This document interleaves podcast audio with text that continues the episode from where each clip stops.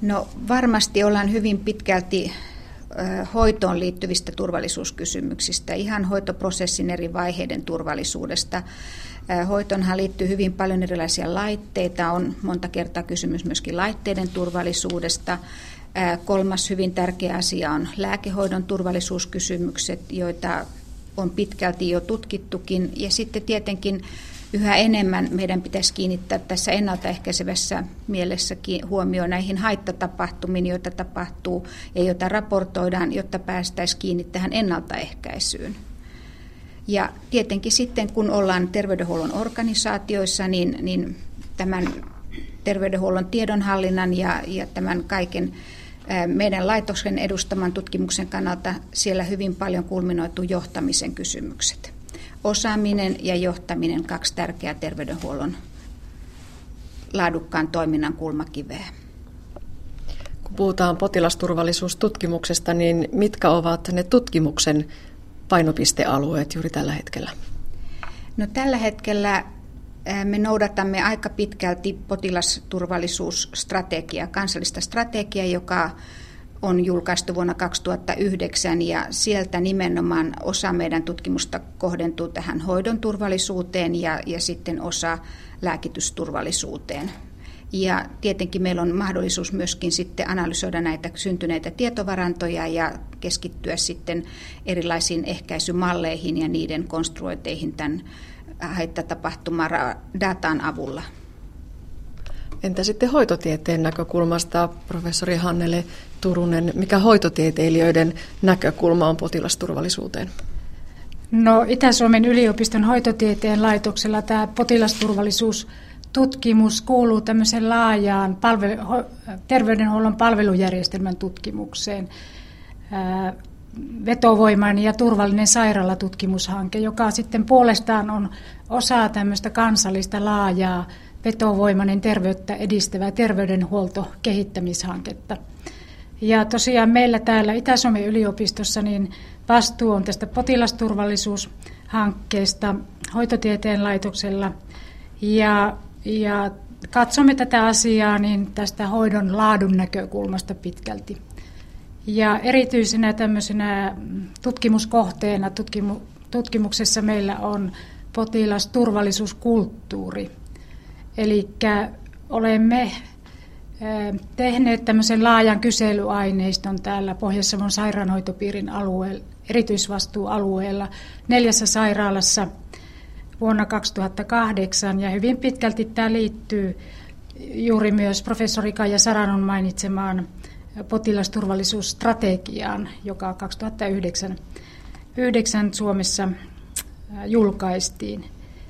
Ja tässä niin tavoitteena, että miksi tehdään tämmöistä potilasturvallisuuskulttuuritutkimusta, niin tavoitteena on, että tämän, tämmöisten mittausten ja seurannan avulla ja näiden tulosten raportointien avulla tänne organisaatioihin niin ylläpidetään sitä potilasturvallisuuskulttuuria, löydetään niitä kehittämiskohteita, joihin voidaan sitten erilaisia interventioita tehdä sen turvallisuuden kehittämiseksi – ja, ja tämän tyyppisiä asioita.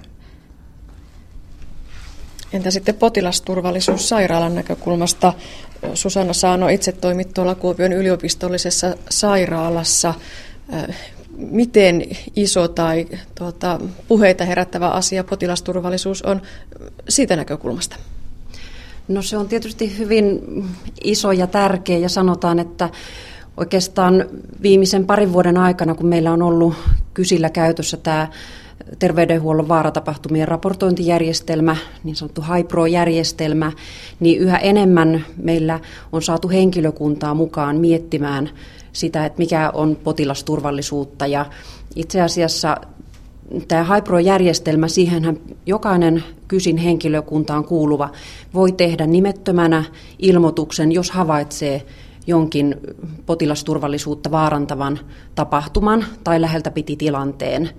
Ja tätä kautta saadaan tämän järjestelmän avulla hyvin paljon jo tutkimusaineistoa ja toisaalta tietysti sitten erittäin tärkeää tietoa kysin toiminnan tai yleensä organisaation toiminnan parantamiseksi. Millaisia ne tapahtumat ihan käytännössä ovat, jos puhutaan näistä haittatapahtumista tai lähetäpiti-tilanteista? No, ne on hyvin monenlaisia, eli sinne voidaan, niin kuin mainitsin, niin joko ilmoittaa tämmöisiä ihan tapahtumia, joita on potilalle tapahtunut, unohdettu esimerkiksi antaa lääke tai annettu väärä annos, tai sitten voi tulla lääkkeen valmistuksessa joku virhe, tehdäänkin vahingossa väärän vahvunen liuos, ja se ei välttämättä mene potilaalle asti, mutta nämä raportoidaan aina, jotta päästään sitten prosessiin kiinni. Sitten on tietysti tämmöisiä esimerkiksi tiedonhallintaan liittyviä, dokumentointiin liittyviä, että on unohdettu kirjata joku lääkitys esimerkiksi tietojärjestelmään, tai sitten tieto ei ole siirtynyt muuten. Leikkauksiin liittyviä ilmoituksia voidaan tehdä, aseptiikkaan liittyviä, eli ne on hyvin, hyvin kattavia. Jos ajatellaan vaikkapa kuukausitasolla, onko niitä yksittäisiä kymmeniä vai satoja? No kuukausitasolla nyt en muista, mutta vuosittain nyt on ollut aika tasasta. että meillä tosiaan kolmena vuonna tämä on ollut käytössä ja se on noin 1500 ilmoitusta, mitä on tehty vuosittain. Että kuukausittain se jonkun verran vaihtelee, mutta ja siinä voi tietysti semmoisen ilmoittamis frekvenssiin voi vaikuttaa esimerkiksi se, että jos on ollut joku koulutus, niin sitten taas niin kuin innostutaan ja muistetaan tämä asia. Eli tämä on semmoinen asia, mikä pitää koko ajan pitää pinnalla. Eli se rupeaa vähän siellä arjen työssä ehkä sitten hiipumaan, ellei sitä jakseta muistuttaa. Ja sen takia on tärkeää, että näitä tapahtumia käsitellään. Ja, ja sen, näiden per, ilmoitusten perusteella tehdään toimenpiteitä ja parannetaan sitä to, potilasturvallisuutta. Silloin henkilökunta jaksaa tehdä näitä ilmoituksia edelleen. Suurin osa näistä haittatapahtumista kohdistuu nimenomaan lääkehoitoon. Susanna Saano, miksi hän on näin? No tarkkaan en osaa sanoa, että miksi se on näin. Yksi tekijä voi olla tietysti se, että lääkehoitoon liittyvät vaaratapahtumat, niistä on paljon puhuttu, niistä on kirjoitettu, niistä on tehty tutkimusta. Kansainvälisissäkin tutkimuksissa lääkehoitoon liittyvät vaaratapahtumat nousee aina sieltä esiin. Et voi olla, että, että ne on myös semmoinen helppo, ymmärretään, että lääkehoidossa tapahtuvat virheet voi olla kohtalokkaita, mutta itse ainakin nyt, jos tarkastelee näitä kysinaineistoa, niin hyvin huomaa, että, että kun aikaa kuluu, niin siellä on ruvettu tekemään myös näiltä muilta aloilta helpommin näitä ilmoituksia, eli näkisin, että se on myös tätä kulttuurimuutosta, että ymmärretään, että miten monet tekijät vaikuttaa siihen potilasturvallisuuteen. Esimerkiksi mainitaan tämä laitteiden turvallisuus. Hmm, puhutaan siis tästä potilasturvallisuuskulttuurista. Hannele Turunen, miten tässä omassa tutkimuksessasi, miten henkilökunta suhtautui siihen? Ylipäätänsä tähän, tähän tuota, kyselyn ihan positiivisesti suhtauduttiin, eli saimme, saimme kaikkiaan kuitenkin näissä neljässä sairaalassa niin yli tuhat vastaa. Ja pääasiassa, niin kuin niissä sairaaloissa on henkilöstökin, niin hoitohenkilökuntaa, mutta myös lääkäreitä ja muuta, muuta henkilökuntaa, kuten apteekista ja muista palveluista. Ja sitten olemme käyneet kertomassa nämä tulokset myös kussakin sairaalassa, eli siellä on järjestetty tämmöiset koulutustilaisuudet ja olemme päässeet myös keskustelemaan sit näistä tuloksista ja ne on ollut erittäin hedelmällisiä nämä keskustelut myöskin. Eli suhtautuminen on ollut ihan positiivista ja, ja tuota, nyt tietenkin odotamme, kun teemme tämän seurantatutkimuksen, että myös siihen, siihen hyvin sitten vastataan. Ja tämä tärkeys tavallaan, että miksi niin tämmöistä potilasturvallisuuskulttuuritutkimusta on tarpeen tehdä, niin tulee ihan tästä ajankohtaisesta lainsäädäntömuutoksesta. Tähän jo viitattiin tässä, että meidän uusi terveydenhuoltolaki muun muassa sisältää tämän laadun ja potilasturvallisuuden. Eli ammattihenkilöstö luonnollisesti terveydenhuollossa niin ymmärtää sen merkityksen myöskin. Tässä tästä kulttuurimuutoksesta tulee, tai sen huomaa esimerkiksi kysillä sillä lailla, että että nämä ilmoituksethan tehdään nimettömänä, eli sillä pyritään kannustamaan sitä, että uskalletaan tehdä nämä ilmoitukset. Mutta nyt viime aikoina on tullut sekä meille, että mitä mä oon kuullut muistakin sairaanhoitopiireistä, niin on paljon kyselty, että miksei tätä ilmoitusta voisi tehdä nimellä. Eli mun mielestä tämä on yksi esimerkki siitä, että tämä kulttuuri alkaa olla muuttumassa. Toisaalta myöskin näissä sosiaali- ja terveysjohtamisen laitoksen johtamistutkimuksissa sivutaan usein myöskin tätä henkilökunnan käyttäytymistä. Ja nyt jos ajatellaan tätä raportointitilannetta näissä haittatapahtumissa, niin henkilökunta myöskin odottaa sitä, että he saavat ilmoituksen ikään kuin tästä käsittelystä, miten se heidän ilmoituksensa on käsitelty. Ja nyt kansainväliset tutkimukset osoittaa melko huolestuttavasti sellaista, että mikäli johtajat eivät ilmoita näitä käsittelytoimenpiteitä näille ilmoituksen tekijöille, saattaa olla jopa vaarana riski, että tämä turvallisuuskulttuuri kääntyy itseään vastaan. Eli kun henkilökunta aktiivisesti ilmoittaa, he myöskin odottavat, että niitä ilmoituksia käsitellään ja he saavat ikään kuin palautteen ja, ja tiedon siitä, että millä tavalla tätä ennaltaehkäisyä nyt voidaan toteuttaa. Niin, eli Kaija Saranto, oikeastaan se ilmoitus on vasta lähtöpiste jollekin tapahtumalle, joka sitten etenee oma polkuaan ja, ja toivottavasti sitten se johdon rooli siinä on myös hyvin suuri. Kyllä, nimenomaan vaikuttaa niihin rakenteisiin, jos havaitaan, että prosesseissa on poikkeamia. Toisaalta, jos erilaisiin rakenteisiin liittyviin ratkaisuihin voidaan vaikuttaa, niin ehdottomasti niihin pitäisi puuttua ensitilassa, jotta nämä eivät toistuisi. Lääkehoitohan muodostaa terveydenhuollon henkilöstön työpanoksesta melko suuren osan. Ja jos me ajatellaan tätä potilastiedon hallintaa, niin hoitajien ehkä dokumentoimasta tiedosta valtaosa liittyy jollakin tavalla lääkehoidon kirjaamiseen. Eli siitä varmasti on luonnollisena seurauksena se, että myöskin se on heille tuttua, kun tapahtuu jotakin poikkeavaa, he haluavat siitä raportoida. Lisäisin vielä tähän, tai jatkaisin paremminkin vielä tätä, että myös tässä meidän potilasturvallisuuskulttuuritutkimuksessamme niin kuin tavallaan nousi tämmöiseksi kehittämiskohteeksi nimenomaan tämä johdon tuki potilasturvallisuudelle ja se palaute siitä, niistä tapahtumista, mitä on kuvattu potilasturvallisuusongelmia muun muassa. Mutta uskoisin kyllä, että tavallaan nyt tämä tilanne on kehittymässä parempaan suuntaan. Ihan viitaten edelleenkin tähän tähän uuteen terveydenhuoltolakiin ja siellähän velvoitetaan, samoin kuin myös tuossa potilasturvallisuusstrategiassa, niin se, että, että terveydenhuollon toimintayksiköiden on laadittava suunnitelmat tähän potilasturvallisuuteen. Entäpä tutkija Virpi Jylhä, valmistelet väitöskirjaa tiedon hallinnasta potilasturvallisuudessa.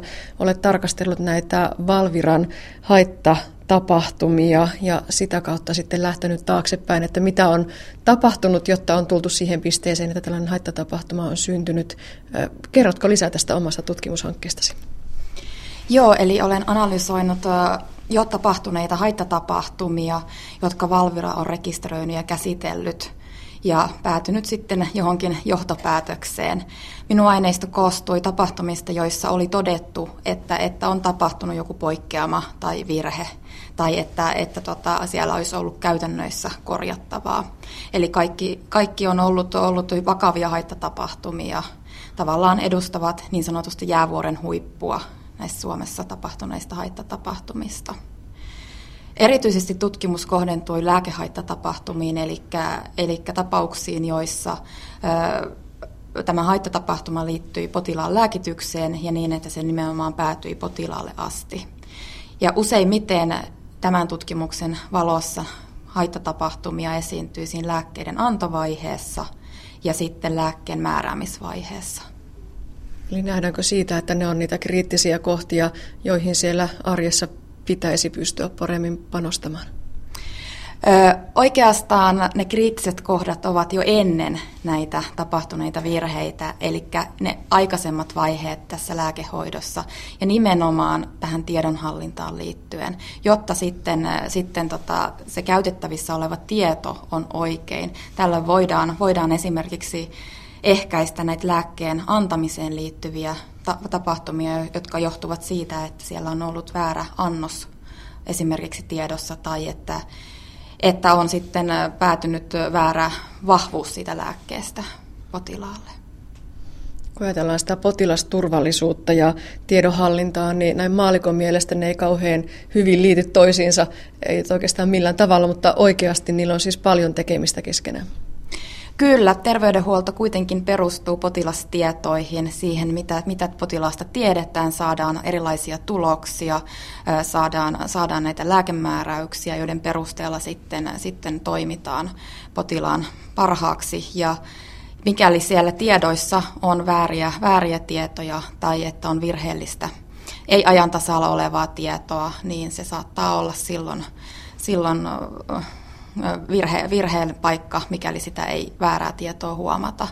Ja erityisesti tässä tutkimuksessa katsoin sitä, että mikä oli johtanut tähän lääkehaittatapahtumaan, mitä syitä siellä taustalla oli. Ja sieltä nousi esille tiedonhallintaan liittyen, liittyen joko oli jätetty kirjaamatta tai tarvittavaa tietoa ei ollut kirjattu potilaspapereihin, jolloin se tieto ei luonnollisestikaan voinut käyttää. Mutta toisaalta myös se, että tietoa ei välttämättä luettu, sitä ei välttämättä ollut sitten, sitten jostakin syystä saatavilla.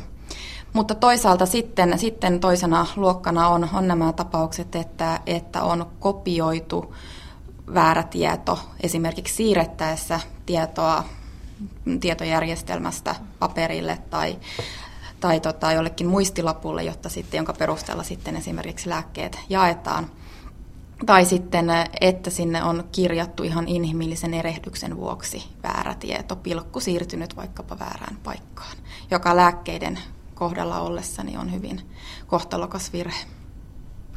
Sähköisistä potilaskertomuksista puhutaan paljon ja muutenkin siitä, että tieto siirtyy sinne sähköiseen muotoon. Helpottaako se vai hankaloittaako se asiaa potilasturvallisuuden näkökulmasta? Sähköisen potilaskertomuksen kertomusjärjestelmän ideanahan on, että tieto, kertaalleen kirjattu tieto olisi käytettävissä sit ajasta ja paikasta riippumatta. Ja näin ideaalitilanteessa toteutuessaan, niin siinä kaiken järjen mukaan tilanteen pitäisi parantua. Tässä tutkimuksessa en niin tarkasti päässyt, päässyt käsiksi siihen, että mikä tietojärjestelmä on ollut missäkin tapauksessa käytössä, jotta voisin sanoa siihen, että, että, että, että mitkä virheet mahdollisesti johtuisi sitten, sitten tota, tietojärjestelmän käytössä tai käyttämättömyydestä. Mutta kansainvälisten tutkimusten mukaan vaikuttaisi siltä, että että tieto, tietojärjestelmät saattaa tuoda uuden tyyppisiä virheitä, mutta ne ehkäisevät näitä muun muassa tähän ö, niin sanottuun leikkaa liimaa virhetyypin kaltaisia virheitä, jotka tällä hetkellä tässä, tämän aineiston perusteella näyttävät olevan yleisiä. Entä mikä sitten on potilaan rooli potilasturvallisuudessa? Susanna Saano, miten on kysin osalta? No, potilaan rooli on tietysti tärkeä potilasturvallisuuden kehittämisessä ja se näkyy jo tässä suomalaisessa potilasturvallisuusstrategiassakin ja se tulee näkymään yhä enemmän organisaatioissa niin kuin kysilläkin, että me ollaan jo tiedostettu tämä, että tähän HiPro-järjestelmään on liitettävissä tämmöinen ilmoitusjärjestelmä, jossa potilas voi tehdä internetin kautta ilmoituksen ihan samalla lailla kuin sitten henkilökunta tekee näistä vaaratapahtumista. Mutta tämä prosessi on nyt meillä kysillä vielä kesken, koska tässä täytyy olla sitten yksi, yksi nimetty henkilö tai, tai tietyt nimetyt henkilöt, jotka käy näitä, ilmoituksia läpi ja antaa sitten myös palautetta tälle potilaalle. Ja sen takia tämä on nyt vielä, mutta tämä on ihan mahdollista ja tämä on otettu huomioon. Tärkeä asia. No taas tutkimuksen näkökulmasta, niin kokonaisuutena, jos ajatellaan, niin tosiaan painopiste tällä potilaiden puolella on ollut vähäisempi kuin mitä esimerkiksi henkilöstön puolella. Ihan kansainvälisten tutkimustenkin mukaan ja, ja myös Suomessa. No nyt, mihin meillä sitten seuraavana ollaan laittamassa, laittamassa panoksia, niin on tämä, että olemme juuri kehittämässä ja testaamassa niin potilaslähtöistä, eli potilaiden täytettäväksi potilasturvallisuuskulttuurikyselyä, se, sitä ollaan kehittämässä ja se on juuri asiantuntijoiden arvioitavana ja tulemme pilotoimaan sitä nyt kevät-talven aikana ja toivomme, että saamme siitä sitten hyvän mittarin, jolla voimme seurata, seurata mitä mieltä potilaat itse ovat potilasturvallisuudesta. Tämä tutkimus kaiken kaikkiaan, jos me ajattelemme Suomessa tehtyä potilasturvallisuustutkimusta, niin perustuu pitkälti tähän säädösajatteluun, joka myöskin tässä potilasturvallisuusstrategiassa huomioidaan lainsäädännön kehittämisen tarve ja, ja sen sellaiset asiat. Mutta se, että meillä on hyvin pitkään myöskin tutkittu ja seurattu potilasvahinkolakia, Ja jo historiassa lain, lain voimaan tulessa oli hirvittävän tärkeää se, että myöskin asiakkaita ja potilaita informoitiin tästä mahdollisuudesta ja luotiin myöskin organisaatioihin potilasasiamies henkilöt. Ja sillä tavalla vahvistettiin jo tätä asiaa niin, että potilaan ääni tulee kuuluviin, joka kaikella tavalla tässä potilasturvallisuuskulttuurissa myöskin todentuu.